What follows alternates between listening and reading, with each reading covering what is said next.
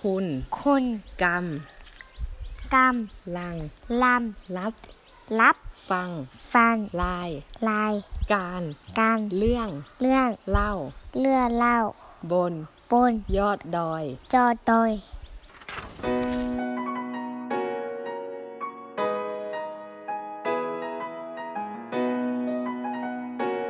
สวัสดีท่านผู้ฟังทาง Infinity Podcast นะครับขอต้อนรับเข้าสู่ รายการเรื่องเล่าบนยอดดอยนะครับ ผมฟอร์มนะครับเป็นผู้ดำเนินรายการเรื่องเล่าบนยอดดอยนะครับ วันนี้นะครับฟอร์มอยู่กับพี่หลีนะครับครูอาสาเกื้อฝันเด็กนะครับ ก็ก่อนอื่นนะครับ ขออนุญาตให้พี่หลีนะครับ แนะนำตัวนะครับว่าเป็นใครนะครับ แล้วก็เป็นครูอาสารุ่นที่เท่าไหร่นะครับ ปฏิบัติหน้าที่อยู่ที่โรงเรียนอะไร แล้วก็ณขณะนี้ทำอะไรอยู่ สวัสดีพี่หลีครับ ค่ะ สวัสดีค่ะ ชื่อหลีนะคะ เป็นครูอาสาเกื้อฝันเด็กรุ่นที่เจ็ดค่ะปฏิบัติหน้าที่อยู่ที่โรงเรียนบ้านห้วยแห้งอำเภอปางมะผ้าจังหวัดแม่ฮ่องสอนค่ะ ตอนนี้ก็ทำกิจการของที่บ้านอยู่เป็นโรงพิมพ์ที่จังหวัดเลยค่ะ อืมนะครับอ่าก็พี่หลีนะครับ ก็ขึ้นไปปฏิบัติหน้าที่เป็นครูอาสาที่ โรงเรียนบ้านห้วยแห้งนะครับ พอจะเล่าถึงบริบทนะช่วงเวลาที่พี่หลีได้ขึ้นไปปฏิบัติหน้าที่อยู่นะครับ ช่วงนั้นเป็นอย่างไรบ้างในโรงเรียนเอ่อก็จริง ๆ แล้วเนี่ยค่อนข้างโอเคเลย เพราะว่าครูเนี่ยมีค่อนข้างครบ เหมือนจะขาดแค่ ไม่เกินห้องหนึ่งอย่างเงี้ยค่ะ ก็จะมีแค่ห้องเดียวที่ต้องสอนควบ เออ มีมีประมาณ มีประมาณครูสองคนที่ต้องสอนควบสองห้อง แต่ว่าก็รู้สึกว่าคือบรรยากาศในโรงเรียนเนี่ยค่อนข้างดีตอนนั้น เพราะว่าครูทุกคนเนี่ยมีความสนิทกัน แล้วก็เออเด็กก็โอเคนะ ก็มีความเป็นชาติพันธุ์หลายชาติอยู่เหมือนกัน มีประมาณสักสี่ชาติรวมกันนะคะอืมครับพี่ก็คิดว่า รุ่นรุ่นที่พี่ไปก็ค่อนข้างโอเคเลยกับครูกับโรงเรียนเนี้ยค่ะ อืมนะครับ แล้วความคาดหวังของพี่หลีนะครับ ก่อนที่จะขึ้นไปเป็นครูอาสาเนี่ยครับ พี่หลีคาดหวังอะไรบ้างนะครับ หรือว่ามีจุดมุ่งหมายอะไรบ้างทำไมถึงเลือกที่จะไปปฏิบัติหน้าที่เป็นครูอาสาครับ อืมก็จริง ๆ อาจจะไม่ได้เหมือนกับคนอื่น ๆ ที่เขารู้จักการเป็นอาสามาก่อน คือพี่ไม่เคยทำอาสามาก่อนเลย เคยแค่ไปกับค่ายชนบทของมหาลัยอย่างเงี้ยค่ะ แล้วไปเป็นลูกค่ายก็ไปร่วมทำอะไรกับเขาที่เขาพาทำก็ทำตาม เออก็เลยไม่ได้รู้จักการเป็นอาสาสมัครเท่ากับคนอื่นที่ไปไปพร้อมกันในรุ่นนะคะ ก็ที่ขึ้นไปเลยเนี่ยอาจจะฟังดูตลกหน่อย แต่ว่าไปเพราะอกหัก อันนี้คือ ก็คือไม่กล้าบอกทีมงานเลยตอนแรกเนี่ย เราก็ต้องตอบแบบสวยๆใช่ป่ะตอนครับตอนไปสอบสัมภาษณ์กับพวกพี่ๆเขาอะค่ะ เออ ก็รู้สึกว่าแบบเฮ้ยโดนทิ้งอะไรอย่างเงี้ย รู้สึกอืมเราไม่มีค่าเลยอะครับเออ เราต้องการที่จะพิสูจน์ตัวเองว่า จริง ๆ แล้วฉันยังมีค่าต่ออีกหลาย ๆ คน ถึงแม้ว่าเธอจะไม่เอาฉัน แต่ว่าทุกคนยังเห็นค่าฉันอยู่อะไรอย่างเงี้ยคืออันเนี้ยคือเป้าหมายแรกที่ขึ้นไปเลยอืเอมอครับ อย่างที่สองก็คือ เราก็คิดว่าแบบเอออยากจะทิ้งอะไรดีๆไว้บนโลกบ้างก่อนจะตายอย่างเงี้ยอืมเหมือนกับว่าครับเราเราอยากที่จะพัฒนาใครสักคนหนึ่งให้เขารู้สึกว่าแบบ เหมือนมีมีวิธีการดำเนินชีวิตที่ดีขึ้น หรือว่ามีความรู้ที่ดีขึ้นอย่างเงี้ยเออแค่คนหนึ่งบนโลกก็ได้อะไรอย่างเงี้ยเออก็เลยขึ้นไป ไม่ได้มีอะไรมากกว่านี้เออนะครับโอ้ฟังเออนะฮะชอบมากๆเลยฮะ จุดมุ่งหมายแหวกของแหวกของพี่หลีฮะแหวกโอเคฮะก็คืออกหักนะครับอกหักแล้วเราอยากอืมพิสูจน์นะว่าว่าตัวเราเองมีคุณค่าเนี่ยฮะก็เลยมาเป็นอาสาสมัครนะครับเอ่อใช่ทีนี้นะฮะแล้วแล้วแล้วทำไมพี่หลีถึงเลือกเป็นอ่าโครงการครูอาสาเกื้อฝันเด็กนะครับ เพราะว่ามีอาสาเยอะมากเลยเนาะนะครับทำไมถึงเป็นโครงการนี้ครับ เอาจริงคือพี่ก็เพิ่งรู้ว่ามันมีโครงการอาสาเยอะมาก หลังจากที่มาอยู่เกื้อฝันเด็ก คือก่อนหน้านี้ครับคือเราไม่เคยสัมผัสอะไรเกี่ยวกับอาสาสมัครมาก่อนเลย เออ ทีเนี้ยที่รู้จักได้ก็เพราะว่ามีน้องในโรงเรียนคนนึงเขาไปคือน้องนิว เป็นรุ่นหกมั้งคะเป็นรุ่นก่อนพี่รุ่นหนึ่งอะซึ่งไปโรงเรียนเดียวกันเลยนะอันเนี้ยบังเอิญเออ เราก็เห็นน้องเขาแบบไป เราก็รู้สึกว่า เออน่าไปว่ะ เออ ก็เคยเห็นตั้งแต่ก่อนก่อนจะอกหักแล้วแหละแล้วพออกหักก็เลยเหมือนแบบเป็นอารมณ์ประชดชีวิต ไปเลยอะไรอย่างเงี้ยสี่เดือนอ่าครับก็เลยเลือกโครงการนี้เออส่วนหนึ่งก็คือถามน้องนิวมาน้องนิวก็ feedback กลับมาดีอะค่ะ ก็เลยเลือกของโครงการนี้ ซึ่งเกี่ยวกับเอ่อตัวเพื่อฝันเด็กเนี่ยเขาจะมีตามท้ายว่าและพัฒนาตนเองอะไรเงี้ยอาสาสมัครและการพัฒนาตนเอง คือตอนนั้นอะเราไม่ได้สนใจอะไรเลยว่าพัฒนาตนเองอะไร คือเรารู้สึกว่า เออ ก็คืออาสาสมัครก็คืออาสาสมัครเฉยๆอะอือืมม ก็ประมาณนั้นไม่ได้มีความรู้อะไรมาก เลือกแบบเหมือนป๊อปอัพขึ้นมาอันแรกก็ไปเลยอย่างเงี้ยอืมนะครับ แล้วก็อยากใช้ช่วงเวลาสี่เดือนนะครับ ในการที่จะใช้ชีวิต ให้เอตัวอเองในมีคุการณค่าลืมแฟขึ้นนเก่าอ่าตอนนั้นน่าจะเป็นระยะเวลาที่โอเคพอสมควรนะพี่นะเพราะว่ามันแบบใช่สี่เดือนใช่ค่อนข้างที่จะค่ะยาวนานอะไรเงี้ยเนาะแล้วก็เราได้ไปทำประโยชน์ด้วยนะครับ ไปเจอเด็กๆอะไรอย่างนี้นะครับ ทีนี้ครับค่ะ แล้วก่อนที่พี่หลีนะครับ จะขึ้นไปเป็นครูอาสานะครับแน่นอนว่าเราไปเป็นครูอาสาในพื้นที่ห่างไกลเนาะนะครับ เป็นเด็กนักเรียนที่อยู่บนดอยอะไรอย่างเงี้ยครับ ทีนี้พี่หลีมีความคิดว่านะครับ โรงเรียนบนดอยต้องเป็นอย่างไรบ้างนะครับ แล้วก็ตอนที่พี่หลีไปเจอจริงๆเนี่ยนะครับ มันเหมือนกับที่พี่หลีได้คิดไว้หรือเปล่านะครับ อืมเออสิ่งที่พอรู้ว่าจะได้ไปเนี่ย แล้วกลัวอย่างแรกเลยคือ กลัวได้ซักผ้าเองเว้ยเออ ไม่รู้เพราะอะไร รู้ว่า คือสิ่งที่เราคิดคือลำบากมันต้องลำบากแน่ๆเลยอะแล้วก็ด้วยความที่มันอยู่ชายแดนนะคะ คือติดติดพม่าเลย เราก็อ่ารู้สึกว่ามันอันตรายครับเออ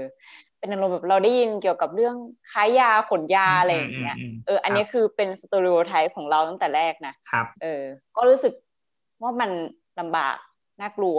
แล้วก็ครูคนเดียวคือเป็นทุกอย่างในโรงเรียน อันนี้คือสิ่งที่เราคิดก่อนไป เพราะเราเห็น เออในจังหวัดเลยมันก็มีความชนบทพอสมควรอะพี่ก็เคยเห็นโรงเรียนเล็กๆอะค่ะ ก็คือเขาเป็นทุกอย่างในโรงเรียนเลยอะเออเป็นพานโรงเป็นคนทำอาหารอะไรอย่างเงี้ย แต่พอขึ้นไปเราก็รู้สึกว่า เออมันก็ไม่ไม่ได้แย่ขนาดนั้น คือเขาก็มีมีตึกมีอะไรที่มันแบบ สาธารณูปโภคคือมันค่อนข้างโอเคมากๆแล้ว เพราะว่าทางมูลนิธิเขาไป set up ให้เราก่อนที่เราจะขึ้นไปอะค่ะ ตั้งนานแล้วแหละ เราก็เลยรู้สึกว่าเออจริง ๆ มันก็อยู่ได้มันไม่ได้แย่ขนาดนั้น แล้วก็แต่ไอ้ความที่ครูคนหนึ่งทำทุกอย่างนะเอออันนั้นน่ะก็จริงอืมครับเออก็เป็นเรื่องจริงใช่ แล้วก็สิ่งที่ค่อนข้างช็อกตอนที่ขึ้นไปก็คือเฮ้ยเด็กเรียนจากวังไกลกังวลใช่ปะอืมมันเป็น DRTV ใช่ ครับ ใช่ ซึ่งพี่อะขึ้นไปปุ๊บแล้วคือครูเขาก็ให้เข้าไปในห้องเลยเว้ยแล้วก็ให้ไปเหมือนไปลองสังเกตดูว่าแบบเด็กโอเคหรือเปล่า ดูทีวีแล้วเรียนเรียนทันไหมอะไรอย่างเงี้ย ซึ่งเรารู้สึกว่าเฮ้ยเรียนอย่างนี้มันมันได้เหรออะไรออืย่างมเงี้ยครับ เออ อันเนี้ยคือสิ่งสิ่งที่พี่รู้สึกช็อกนิดนึงว่าแล้วมันจะเรียนยังไงอะ มันมันไม่ค่อย work อะไรอย่างเงี้ยค่ะ อืมก็ ก็จะประมาณนี้อ๋อแล้วก็มีอย่างหนึ่งก็คือเรื่องความน่ากลัวเนี่ย คือไปอยู่วันนั้นเราไม่ได้รู้สึกว่ามันน่ากลัวเลยอะ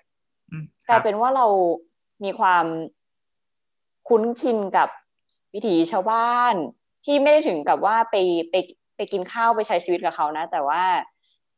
ขึ้นลงโรงเรียนนะคะมันไม่มีรถ เราก็ต้องโบกรถชาวบ้านขึ้น ซึ่งขึ้นไปอีกสิบเก้าโลอย่างเงี้ย เรารู้สึกว่ามันเป็นเรื่องธรรมดามากเออค่อยไปหาเอาตายดับหน้า แล้วก็ขอเขาขึ้นไปก็ได้อะไรเงี้ยมันกลายเป็นเรื่องว่ามันไม่ได้น่ากลัวอย่างที่เราคิดตั้งแต่แรกอืมอย่างที่ที่บ้านกลัวอย่างเงี้ยค่ะอืมอืมนะครับ ก็คือว่าภาพที่เราจินตนาการไว้สุดท้ายเวลาเราไปเจอในสถานที่จริงเนี่ยมันก็อาจจะไม่ได้เหมือนที่เราจินตนาการเนาะนะครับบางครั้งใช่ก็มันเป็นใช่พื้นที่ที่เราไม่คุ้นเคยด้วยบางครั้งเราก็อาจจะคิดว่ามันอาจจะอันตรายนะครับหรือว่ามันอาจจะไม่ปลอดภัยแต่ว่า พอพี่หลีเข้าไปใช้ชีวิตอยู่จริง ๆ แล้วเนี่ยก็พบว่ามันไม่ได้เป็นอย่างนั้นนะครับ คืออ่าก็มีการดูแลที่ที่ดีในโรงเรียนแล้วก็ชุมชนด้วยชาวบ้านด้วยเหมือนที่พี่หลีบอกนะครับ ใช่ค่ะ อืมนะครับ แล้วก็เรื่องไฟฟ้าอะไรอย่างเงี้ยคือไม่มีปัญหาเลยอะมีแค่เน็ตไม่ค่อยดีแค่นั้นแหละค่ะอืก็มอยู่ปกติดีมากโอเคมากนะครับๆค่ะนะครับ แล้วทีนี้ครับ ก็อ่า แล้วแล้วแล้วตอนที่พี่หลีเนี่ยนะครับ ขึ้นไปเป็นครูอาสาเนี่ยพี่หลีทำอะไรบ้างครับ มีมีหน้าที่อะไรบ้างในโรงเรียนอะไรอย่างนี้ฮะหลักๆสองอย่างเนี่ยก็จะมีสอนวิชาภาษาอังกฤษปหนึ่งถึงปหกก็ตัวนี้เล่าเลยว่าคือมันต้องสอนใหม่หมดเลยอย่างเงี้ย เพราะว่าเขาเขาเรียนแล้วเหมือนทีวี อย่างที่บอกคือเรียนจากทีวีเนี่ยครับ คือทีวีนี่คือไปเนื้อหาแบบ ดาวอังคารแล้วว่าคือเด็กเรานี่ A B C บางครั้งยังยังแยกไม่ออกเลยอะขนาดอยู่ปห้าปหกอย่างเงี้ยอะแคทสะกดยังไง สะกดไม่ได้ปหกเออ แล้วจะยังไงต่ออะไรอย่างเงี้ยค่ะ ก็ก็สอนใหม่หมดเลย คือฟื้นใหม่ตั้งแต่แบบ phonetic อะเออ A แอแอแอนอะไรอย่างเงี้ยเออ ก็สอนใหม่ทั้งหมดโดยที่สอนใหม่เหมือนกันทั้งโรงเรียนเลย แล้วก็อย่างที่สองก็คือทางมูลนิธิเนี่ยเขาจะให้ มอบหมายเหมือนกับว่า ให้สอนทักษะชีวิตเด็กหนึ่งอย่าง โดยที่โรงเรียนเป็นคนเลือกว่าจะให้สอนอะไร ซึ่งสิ่งที่พวกพี่ได้อะคือพี่ไปกับ buddy คนหนึ่งชื่อครูนัทที่เพิ่งเพิ่งให้สัมภาษณ์ไปเนาะเขาให้เกี่ยวกับเรื่องการคิดวิเคราะห์ เออ ก็พาเด็กทำสหกรณ์อะไรอย่างเงี้ยค่ะ ก็ เออ พยายามหาอะไรที่พยายามเชื่อมโยงว่ามันต้องเป็นอะไรที่คิดวิเคราะห์อะไรอย่างเงี้ยก็โรงเรียนเขาบอกว่าเออทำสหกรณ์ก็ได้นะ ซึ่งเขาไม่เคยทำมาก่อนเลย เราก็ต้องเป็นคนไปบุกเบิก เออก็ก็จะเป็นครูที่คุมสองอย่างนี้ค่ะอืมครับ แล้วพอจะแชร์ได้ไหมครับ ห้องห้องเรียนภาษาอังกฤษของพี่หลีนะครับอ่าพี่หลีสอนอย่างไรบ้างอย่างเงี้ยในในห้องเรียนอะไรเงี้ยครับ อย่างที่พี่หลีบอกก็คือต้องรื้อฟื้นใหม่เลยใช่ ตัวนี้คือโชคดีตรงที่เราอะมีหลานที่อายุใกล้เคียงกับเด็กในโรงเรียน เราเห็นชีตเรียนพิเศษของหลานที่มันเป็นอารมณ์เอ่อคล้ายๆกวดวิชาเบาๆอะ แต่ว่ามันสามารถเอามาประยุกต์ใช้ได้ค่ะ ก็คือให้พี่สาวเนี่ย ส่งชีทั้งหมดขึ้นไปบนบนโรงเรียนเลย แล้วก็เรียนรู้ใหม่ว่าเออเราต้องสอนแบบไหน แล้วก็มีทั้งเกมมีทั้งเพลงเงี้ยค่ะ ก็ก็คือสอนใหม่หมดเลย แล้วสุดท้ายเขาก็แบบเออพออ่านได้ อ่านได้ค่อนข้างดีเลยแหละพี่ว่าก็รู้สึกประสบความสำเร็จในด้านนี้มาก ๆเหมือนกันนะคะ อืมนะครับก็คือก็ดึงทุกความรู้ที่ที่พี่หลีมีอยู่ใช่ไหมฮะ ลง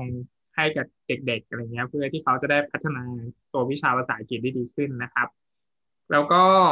โครงการครูภาษาเพื่อฝันเด็กนะครับเขาอบรมพวกเราก่อนเนาะนะครับ ก่อนที่จะขึ้นไปเป็นครูภาษาก็คือในเรื่องกระบวนการ active learning นะครับ ก็อยากถามพี่หลีนะครับ ว่า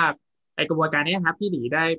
ใช้กับเด็กนักเรียนอย่างไรบ้างหรือว่าเคยรู้มาก่อนไหมนะครับ ว่ามันมีกระบวนการเรียนการสอบแบบนี้ด้วยนะครับ ใช้กระบวนการ active learning นะครับเอ่อยอมรับเลยว่าก่อนขึ้นไปคือ ไม่รู้อะไรเกี่ยวกับ active learning เลย เพราะว่า เราไม่ได้มาสายนี้พี่เรียนเศรษฐศาสตร์มาแล้วการเรียนตั้งแต่ถึงจบมหาลัยก็ไม่มีที่รู้สึกว่าไม่เคยมี active learning อยู่ในอยู่ในการเรียนของเราเลยอะก็คือมีแค่เลคเชอร์ถูกปะครูสอนมุกระดานเราจดตามทำงาน เออ ก็คือ no idea no clues อะไรมันคืออะไรไม่รู้จัก ก็ยิ่งพอไปที่ปฐมนิเทศอะค่ะ ครับเขาก็สอน ซึ่งยิ่งช็อกไปกันใหญ่เลย เพราะว่ารู้สึกว่าเฮ้ยจะทำได้เหรอคือ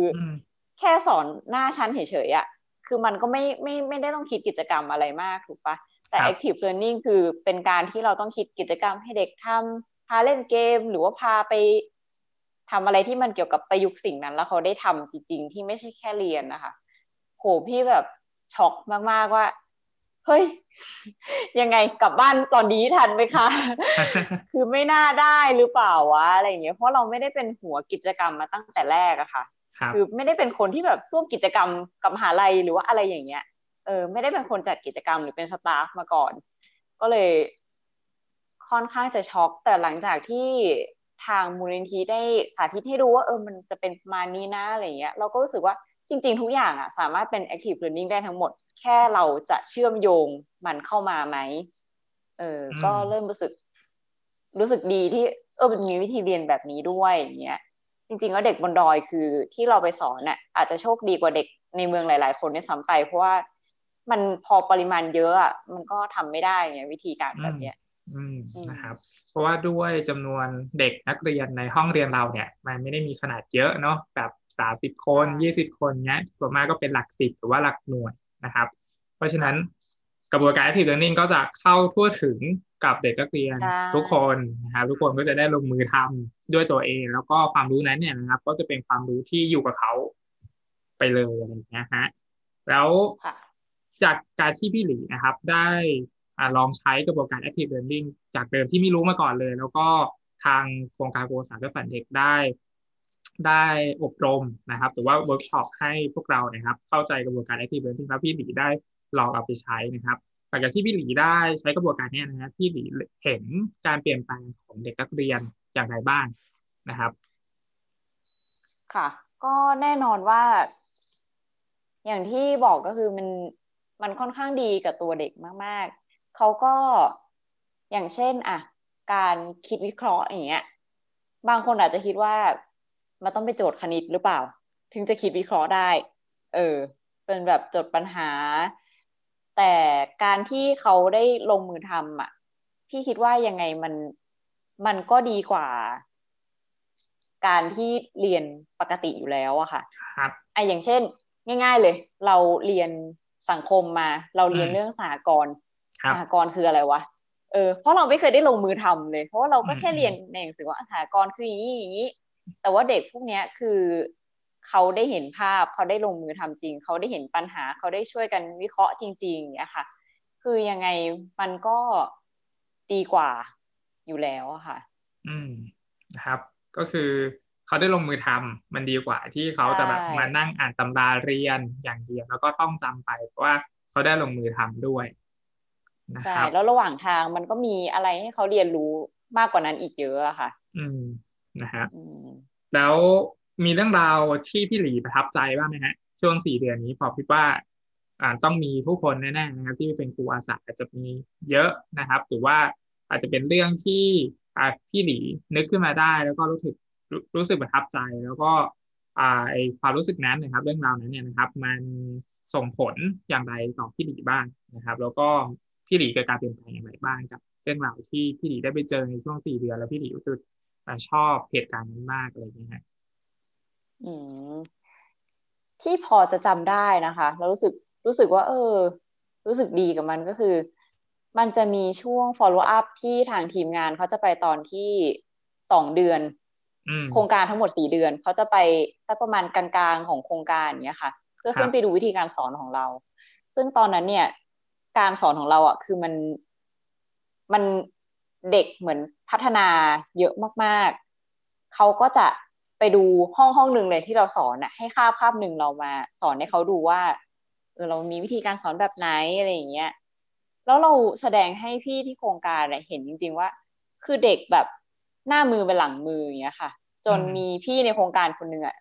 พี่พี่แอมพี่แอมเหมือนจะเป็นแม่หลักของโครงการนะคะ ที่ค่อนข้างโหดนิดนึง เขายังออกปากชมเลยว่าแบบเออ พี่ไม่คิดว่าเราจะสอนได้เขาได้ดีขนาดนี้ แล้วก็เขามีแบบพัฒนาการสามารถอ่านออกได้ขนาดนี้ คือพี่รู้สึกว่าเฮ้ยมันแบบ มันเหมือนเป็นสิ่งที่เราสร้างขึ้นมาอย่างเงี้ย ซึ่งเราอืมเราก็ยังไม่เคยมีลูก เราไม่เคยเป็นครูอย่างเงี้ยค่ะ เราก็รู้สึกว่าเฮ้ยเนี่ยคือสิ่งที่ฉันสร้างขึ้นมาได้จริง ๆ ว่ะ คือ เออ ไม่สามารถอธิบายได้ว่ามันประทับใจขนาดไหนแต่จำได้ว่าแบบขนลุกรู้สึกดีมากตอนนั้นว่า เออ พี่เขายังชมเราเลยว่า เราทำได้ดีอะไรอย่างเงี้ยทั้งทงๆที่เขาเป็นคนที่โหดมากๆเนี่ยค่ะ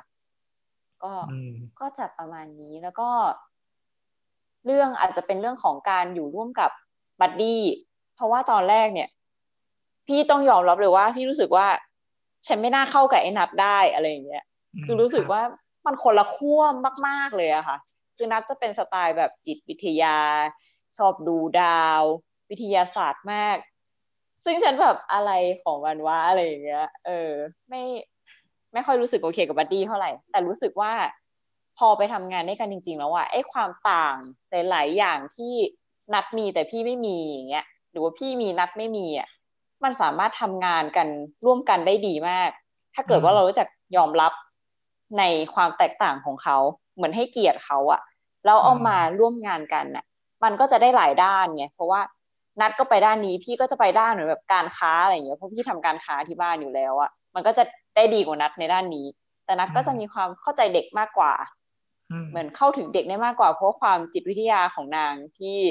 นางชอบอะไรอย่างเงี้ยเออ พี่รู้สึกว่า คือจริง ๆ แล้วถ้าคนเรายอมรับกันได้อะ งานมันออกมาดีกว่าทำงานกับคนที่ไปในทางเดียวกัน อืมซะอีก เออ อันเนี้ยคือรู้สึกว่ามันส่งผลต่อพี่มากถึงวันนี้ ว่าแบบการการได้ทำงานกับคนที่แบบต่างจากเรามากๆ คือพี่รู้สึกว่ามันออกมาได้ดีแน่นอนเออพี่รู้สึกว่า เออ เราเราเข้ากับคนอื่นได้ดีขึ้นหลังจากที่ไปโครงการนี้มาก่อน อืมนะครับประมาณก็นี้ ก็ถือว่าเป็นเรื่องราวที่ดีนะครับ เพราะว่าอืมอาจจะเป็นมุมมองของพี่หลีที่ได้แชร์ว่าสมมติมีบัดดี้ที่ขึ้นไปเป็นครูอาสาแล้วแตกต่างกันมากเนี่ยนะครับ ก็อาจจะอืมลองหามุมที่มาเติมเต็มซึ่งกันและกันเนาะนะครับ ก็คือคนนี้ถนัดแบบนี้คนนี้ถนัดแบบนี้สุดท้ายแล้วเนี่ยนะครับ งานมันก็จะออกมาดีขึ้น แบบแบบพี่หลิงใช่กับพี่นัทอะไรอย่างเงี้ยฮะเพราะฉะนั้นก็ค่ะเป็นกำลังใจเป็นกำลังใจให้นะครับสำหรับอา บัตตี้ที่ขึ้นไปปฏิบัติหน้าที่เป็นครูอาสาแล้วอาจจะมีความแตกต่างกันนะครับ ประสบการณ์ของพี่หลิงที่ได้แชร์มาก็อาจจะมีประโยชน์นะครับ ว่าสุดท้ายแล้วบางครั้งความแตกต่างนี่แหละนะครับทำให้งานมันออกมา มีประสิทธิภาพดีที่สุดก็คือว่าสุดท้ายเรามองกันคนละมุมอะเนาะนะครับ เราก็จะเห็นอืมมันครบด้านมากขึ้น ใช่ใช่จริงนะครับคำถามสุดท้ายครับ พี่หลีครับ มีอะไรอยากจะบอกโครงการครูอาสาเกื้อฝันเด็กนะครับ หรือว่าอยากจะพูดอะไรทิ้งท้ายใน episode นี้บ้างครับๆอืม พี่คิดว่ามันเป็นสิ่งที่อ่าอย่างการไปอาสากับโครงการเนี้ยค่ะ พี่รู้สึกว่าเป็นสิ่งที่แบบชาติหน้าฉันเกิดมาฉันก็ยังจะทำอะอ่ามันอาจจะมีมีไม่กี่สิ่งที่เรารู้สึกว่าเออเกิดมาอีกเราจะทะอยากทำมันถูกปะแต่ครับพี่รู้สึกว่าอันเนี้ยคือหนึ่งชีวิตที่เกิดมา ถ้าเกิดว่าเรามาทาง ทางสายที่แบบเออชอบไปกับค่ายพัฒนาชุมชนค่ายค่ายเขาเรียกว่าอะไรค่ายชนบทอย่างเงี้ยค่ะ คือมันต้องโดนสักครั้งอะพี่รู้สึกว่าคนน่าจะชอบ ถ้าเกิดว่ามาทางสายนี้อยู่แล้ว แล้วก็โครงการนี้เนี่ย มันไม่มันไม่ได้เป็นโครงการที่เราไปให้อย่างเดียว คือเราได้รับแบบเต็มๆเลย สังเกตจากสิ่งที่พี่พูดมาพี่พี่ไม่ได้พูดถึงว่า เออฉันแบบไปทำแล้วเขาได้รับแล้วฉันรู้สึกมีความสุขอะไรอย่างเงี้ยแต่พี่รู้สึกว่า เออ เราได้เรียนรู้อะไรจากมันเยอะมากกว่าที่มันให้เราอีกอะอืมค่ะครับอืมอืมแล้วก็อีกอย่างหนึงที่สำคัญเลยก็คือ เราจะมองการให้ที่เปลี่ยนไป ก่อนไปเราอาจจะรู้สึกว่าเออบริจาคก็คือบริจาคการให้ก็คือการทำดีการได้บุญถูกปะ แต่หลังจากที่ขึ้นไปอยู่บนนั้นอะ จะรู้สึกเลยว่า คือการให้ที่ดีอะคือการให้วิธีกับเขาอืมให้วิธีให้ความรู้ให้อาชีพ เออไม่ใช่ให้เป็นสิ่งของต้องให้อะไรที่เขามีส่วนร่วมกับเราในการที่จะรับสิ่งนั้นด้วยอะอย่างเช่นเหมือนเด็กอย่างเงี้ย คือเขาก็ต้องเรียนกับเราเขาถึงจะได้รับสิ่งดีๆ จากเราไปถูกปะครับเออ มันกลายเป็นว่าแบบ เออ มันเปลี่ยนวิธีการ ที่จะอยากให้ไปเลยอะหลังจากอืมลงมาแล้ครัวบค่ะ ก็สำหรับใครที่ยังลังเลอยู่ว่าจะไปหรือไม่ไปดีอะไรอย่างเงี้ยบอกเลยว่าคือไปยังไงก็คุ้ม เพราะว่ามันอาจจะไม่ได้แบบ คือเหมือนเราตั้งโกไว้ตั้งโกไว้ว่า เราอยากได้สิ่งนี้จากการไปถูกปะแต่ปลายทางอะ มันมีอะไรให้เก็บเยอะมาก แล้วก็เรียนรู้ลงมา เยอะมากๆ ค่ะ อืม นะครับ ก็ขอบคุณพี่หลีมากๆนะครับ ที่มานั่งพูดคุยใน episode นี้ในตอนนี้นะครับ ก็ได้เรื่องราวอ่าที่ประทับใจนะครับ แล้วก็วิธีการปรับตัวนะครับ แล้วก็เรื่องราวที่พี่หลีได้แชร์มาว่า สุดท้ายแล้วเนี่ยนะครับ ถ้าชาติหน้ามีจริงนะครับ ก็จะสมัครโครงการนี้อีกนะฮะถือว่าเป็นอีกหนึ่งใช่เรื่องในในในชีวิตที่อย่างน้อย เราได้ทำแล้วครั้งหนึ่งในชีวิตเนาะนะครับ ก็สำหรับตอนนี้นะครับ ขอบคุณพี่หลีมากๆนะครับ ที่ มานั่งคุยกันในเรื่องเล่าบนยอดดอยนะครับสำหรับวันนี้นะครับ ผมฟอร์มแล้วก็พี่หลีนะครับ ขอจบรายการไว้เพียงเท่านี้นะครับ ขอบคุณพี่หลีมากๆนะครับ สวัสดีครับค่ะสวัสดีค่ะ